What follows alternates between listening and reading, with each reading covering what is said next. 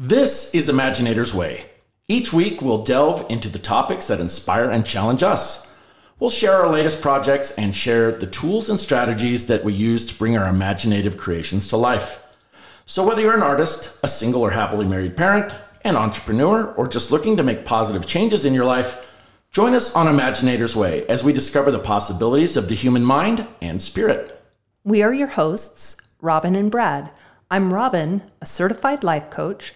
I'm a mom, I'm an author, and an accidental artist. As an imaginator, I combine my passion for psychology, behavior, and self improvement with my creative skills and wild imagination as I continue my own journey of self discovery. And I'm Brad. I'm a strategic communicator and professional brand strategist with a career in marketing and traditional advertising and a talent for creative problem solving and a love for building magical things. We are brother and sister with distinctly unique personalities, perspectives, and skill sets, and when we collaborate, we think it's pretty magical. Welcome to Imaginator's Way, the podcast that explores the intersection of creativity and discovery, building a better life by becoming a better you. When we left you last, we were discussing uh, Robin's experience in Kansas City and just the brief overview. Uh, Robin, you're going through a divorce, a potentially ugly divorce, or at least not so much ugly, but you know your expectations were this is going to be tough. I think I think the thing that's most important to uh, point out about my experience was, you know, it was awful for me and um, for reasons that are really known just to me, just like everybody's experience. Personally, sure. And I, I tend to not spend too much time focusing on the ins and outs of why or how it happened because that's personal. I mean, yeah. Well, the truth is, it does a disservice to the experience. The bottom line is, it was one of the most challenging times of my life, and the result of my time in Firefly Forest and the choices I made at that time really helped me understand why our challenges, my challenges in this case, can be what I call bittersweet, like painful. I don't think any of us would ever step into the challenges that stretch us in the most personal ways. But the fact of the matter is, we will all face something like that multiple times in our life and it's not going to be negotiable. We, we all get to experience something like that. What are we going to do with it? Are we going to allow those challenges, especially the ones that, feel like they are going to swallow us whole, to refine us or define us? I'm very grateful for that time, even though it was difficult and many people suffered as a result of a divorce. But today, I have a great appreciation for that experience. I mean, I certainly wouldn't be the person I am today without having that experience. And I've often said to many, because I've I also have um, experienced um, that the big D divorce. Um, but I've I've always said to people who are struggling, having trouble, who come to me and say, you know, tell me about your experience. You know, give me some advice. What should I do? And I I every single time I say, you know what, I, I can't. I can I can tell you about my experience. I can tell you how it affected me. I can tell you what I did about it. I can tell you the kinds of people I spoke to, and you know maybe advice that I was given and the advice that I took. Mm-hmm. But at the end of the end of the day, the one thing I will say to everybody is you will never know what lay what lie ahead until you're there. And well, what's gonna happen? Well, what if I get divorced? What if you get divorced? What's there? I, I, could, I couldn't tell you, and you and you can't predict it either. The only way to know is once you get there, you say, "Oh, that's what he wasn't talking about." you know, that's that's it. But I, I, love your statement, and it's one it's one of my favorite statements. You've said this occasionally over the years. It's it's the refining, defining element, right? Does it refine you? or does it define you? Yeah. How do how do we know?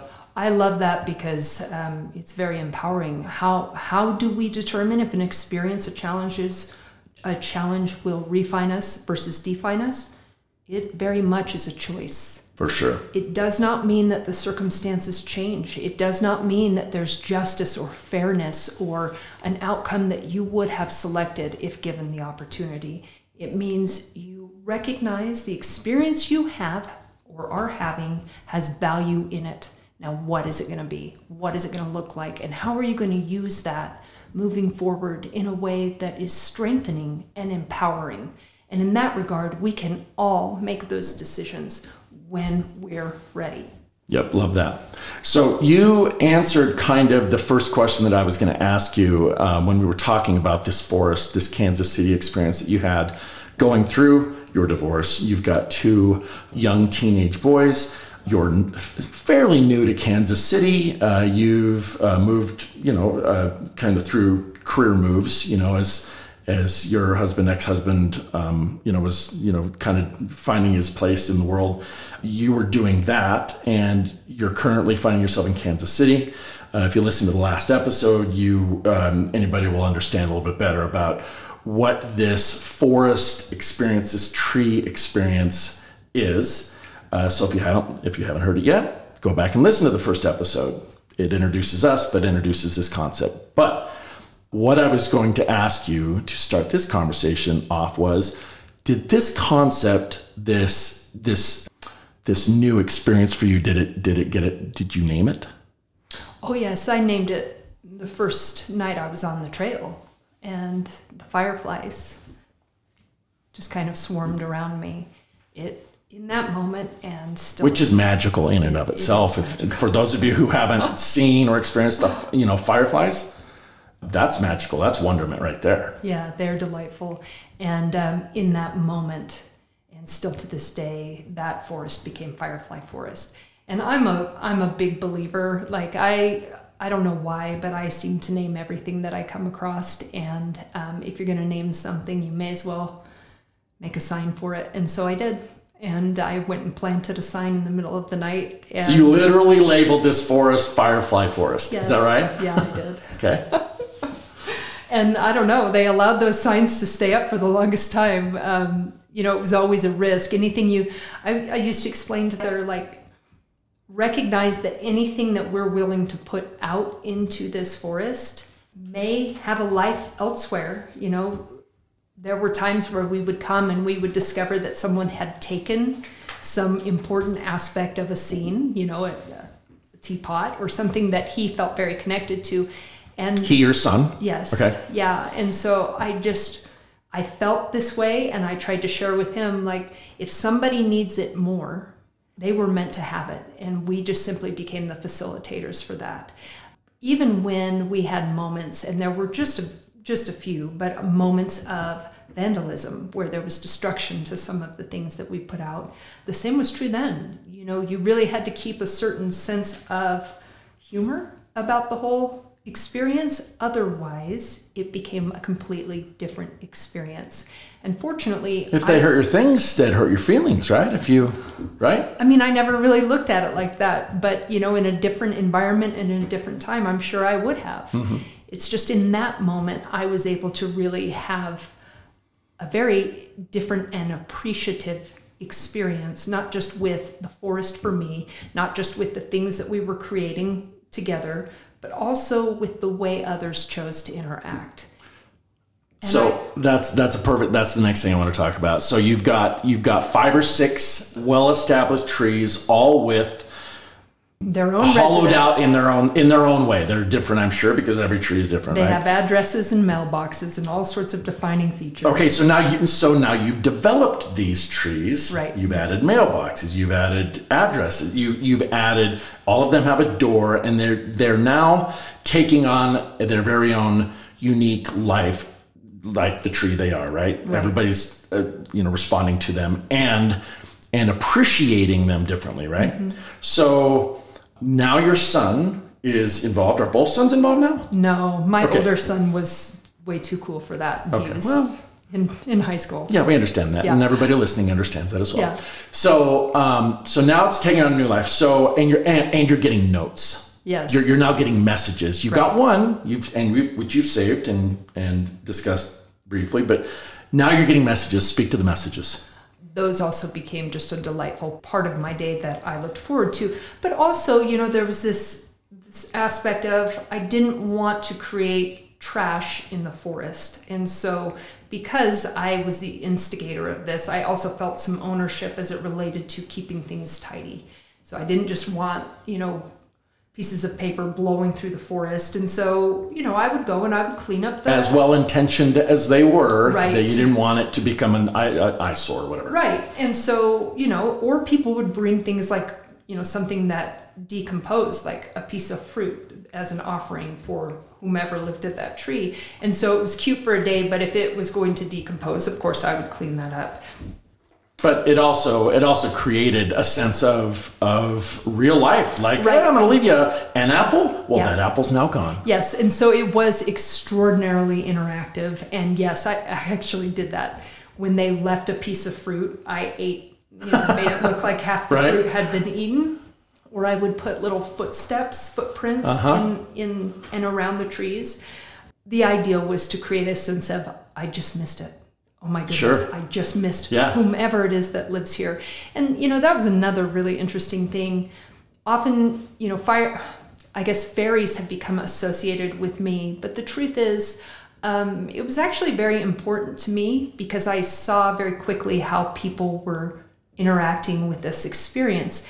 And some people thought they were fairies, and some people thought they were brownies. Right, and right, other right. people, you know, everybody just kind of I've heard gnomes. I've heard yeah, little you know trolls and for yeah, yeah, yeah. Sprites. It, and they all had their idea of what it should be and i loved that i loved the idea of it it is whatever they need it to be Sure. and so because there's some you know i intentionally left things ambiguous because i loved that that created an independent narrative that belonged to them i Did- loved it Did you start to see, because you said that you would go out on the trail daily, sometimes multiple times a day, you'd collect these messages, which I want to hear about here in a second, but you'd collect these messages and you would, you would, as a, an innocent bystander, you would uh, witness the, the interaction that these people are having with these, these trees and doors and just and this imagination that they were taking on as well.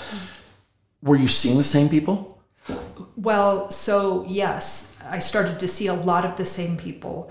And by the way, you know, I ended up collecting thousands of notes. And the notes were very entertaining, very telling.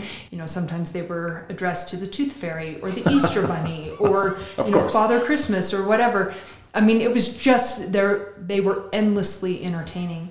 Were they notes of communication? Were they notes of desperation? Were they notes? they were they were everything they were questions and they were childish and they were hopeful and they were hurtful and you know it literally was everything i remember getting one that it, it was from somebody who was struggling with addiction and they felt like it would be helpful to leave a note that they were really struggling with the substance they were abusing They were And- talking to somebody, but not talking to somebody specific. yeah, mm-hmm. and I just thought, my goodness, what an interesting way to just interact with the universe. You know, desperately needing help and stating it, hoping that there would be some sort of response. And that was just one of many different kinds of pleas that I mm-hmm. received in those notes. So I did notice that I would see the same kinds of people. And when you say same kinds of people, like were were same type of people, like young, old, or when you say same, were they the same people? Nope. On weekends, they were families Oh. with little kids, Right. And it was it was pretty busy on the weekends, and so but that was more of a family experience. Throughout the days, however, I saw something really amazing happen, and yes, the same visitors started to become very familiar to me, and nobody really interacted. It was more an acknowledgement, very passing, very brief. And over time, the more this this story came to life, those people who were there for something different, uh, it became very clear to me that they were there because they were suffering too with something different. And I often relate that time because it really was unique to that time. It was almost as though I stepped into this space that was open And it was open to healing. It was open to allowing me to have this experience for healing. And once that kind of came to life, it took its first breath, it's almost as though it became a light or started to send out like a clarion call or something. And it seemed to attract people who just were really hurting and just needed a place of peace. I always thought how interesting that was. Like, why? People suffer all day long in all parts of the world. Why, at this time in this space, was it kind of a collective experience for those who are most in need? And I don't know that I have the answer to that. I just have an extreme gratitude for the fact that I got to experience it firsthand and it left me forever changed in in in a way that when I'm suffering, certainly I'm aware I'm suffering. But when I'm not, I'm also aware there are others around me at any given time who are in need of anything. Sometimes it's just a glance. Sometimes it's, you know, just a brief encounter, but people need each other, particularly in times of great suffering or distress. Struggle. Yeah. And I think the thing that I've discovered that we universally share is this belief that when we're there, we are most certainly alone. And it doesn't matter. Are we surrounded by people? And and we're the only one Yeah. that's gone through this. And Ever. how could anybody be in a place that we're at at this time? Right. And so those people on that trail at that time became what I always refer back to um, as we were all walking on the same trail, feeling very isolated, alone. All with very individual struggles and stories. Right. But all in the same place.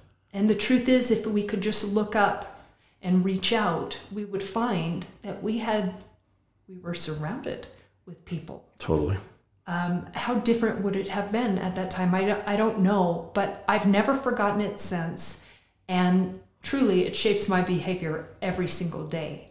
You know, I'm not going to solve the world's problems, but what can I do today, now, in this environment, to at least attempt to see others? And how can I contribute, if not in a positive way, at least in not a negative way? I love that. So all of these people are reaching out to you and communicating. Did you ever reach back? Oh, sometimes like on Saturdays when little kids were there and they were leaving notes, sometimes I would answer the notes and I would refer to something specific. I really liked your dinosaur shirt or something like that.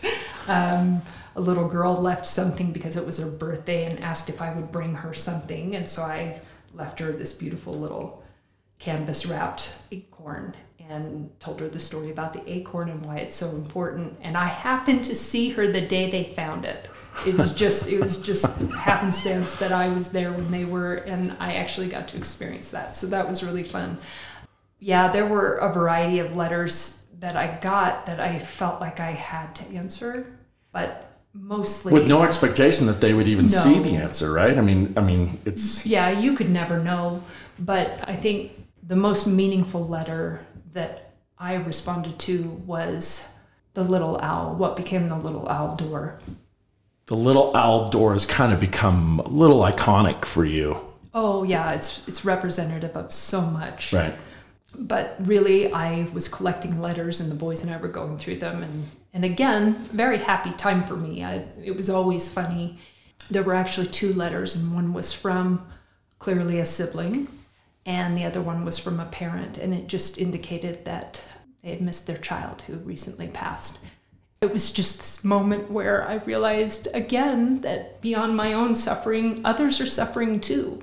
And it doesn't have to doesn't have to be alone. And and so I I actually felt like, okay, I'm gonna make a door. You know, I wanted to do something. I and then I actually hesitated. I made it and then I held back for quite some time because I was really concerned about being respectful. I Yeah, they didn't ask you to reach out. They No, weren't looking no, for a response in any way. They were just they were just really just expressing right. kind of and I connected to that and I, I just felt like well what can what can anyone do for that you know there's nothing there's nothing we can do and that's what I thought to do. And so that's what I did. I sat on it for a while just because I was very concerned about being offensive.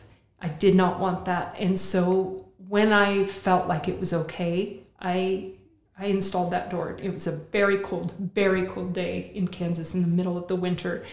But nobody was on the trail because it was so icy. And we installed that door. And um, I learned later and was delighted when I learned that it became meaningful for their family. So I was I was glad to learn that.